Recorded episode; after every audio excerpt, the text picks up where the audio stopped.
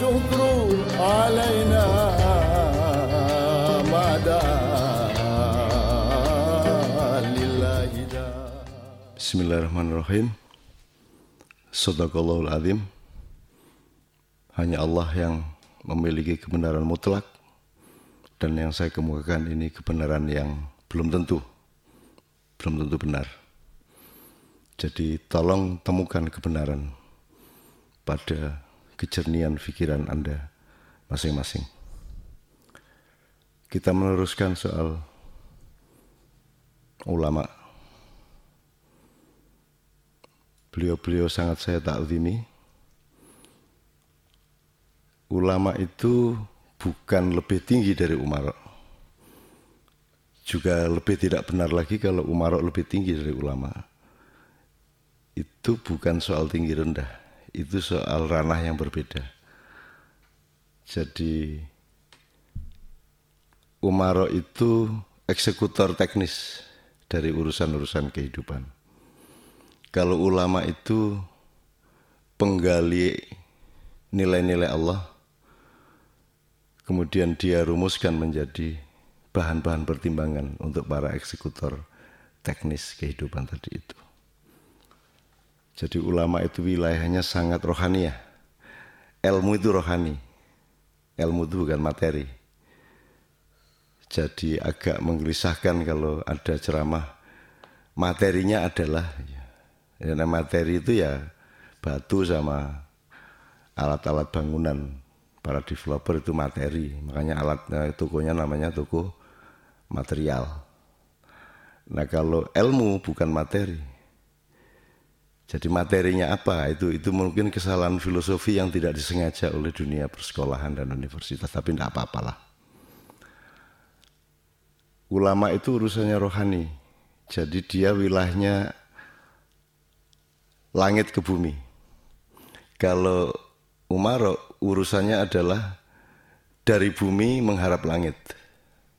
Jadi kalau eksekutor teknis atau pemerintah atau Umar itu ada urusannya sama padatan-padatan materi, misalnya jabatan presiden, gubernur, kepala dinas, itu kan padat. Material. Tapi kalau ulama tidak ada jabatannya, tidak ada yang padat ulama itu transformator dari hidayah Allah kepada khilafah di bumi. Jadi sangat tidak bisa difahami kalau ulama dijadikan atau dikumpulkan di dalam satu lembaga dan difahami sebagai jabatan dan lebih tidak bisa diterima oleh akal lagi kalau lembaga para ulama itu justru dibawahi dan diciptakan oleh lembaga Umar yang teknis. Jadi sebenarnya tidak ada tinggi rendah satu, nomor dua tidak ada padatan pada ulama, tidak ada materi. Sultan Agung itu ulamanya adalah tukang yang ngarit dan ngurusi kudanya. Jadi kalau ngomong jabatan dia sangat rendah.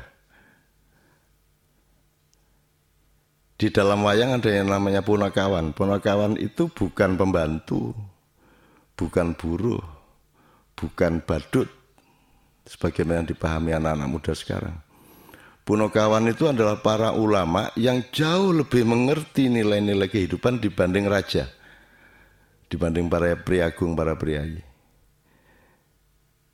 Semar itu ilmunya sangat komprehensif dan sangat kosmologis. Petro itu seorang cendekiawan yang eksplorasi akal pikirannya luar biasa. Garing itu seorang filosof yang canggih. Dan Bagong itu seorang budayawan dan pelaku kebudayaan yang sangat luar biasa kelincahannya. Dari khusuk sampai lucu itu Bagong.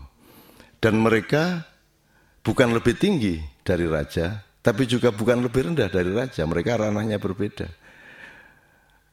Punokawan adalah orang yang sudah tidak punya naluri untuk berkuasa, tidak punya keinginan, tidak punya ambisi. Jadi bukan program hidup dia lagi, it's not a deal. Jabatan tinggi rendah segala sudah bukan urusan lagi bagi para punokawan. Demikianlah juga bagi para ulama. Ulama itu bukan karier, bukan sukses, bukan uh, bukan sukses dunia, bukan jabatan-jabatan yang rendah atau yang tinggi. Maka kita betul-betul mengharapkan dan mendambakan bahwa ada manusia-manusia mukhlisin yang mentransformasi nilai-nilai Tuhan untuk menjadi pertimbangan bagi para eksekutor atau raja-raja, presiden sampai lurah. Ya. Dan tidak ada ketergantungan material apa-apa di antara keduanya. Itulah punokawan. Apalagi ulama. Punokawan yang idenya horizontal saja sudah zuhud seperti itu. Apalagi ulama. Ulama itu tanda utamanya adalah mereka orang-orang yang zahid, orang-orang yang dunia itu bukan urusan besar bagi dia. Urusan besarnya adalah ridha Allah. Ridha Allah, ridha Allah. Assalamualaikum warahmatullahi wabarakatuh.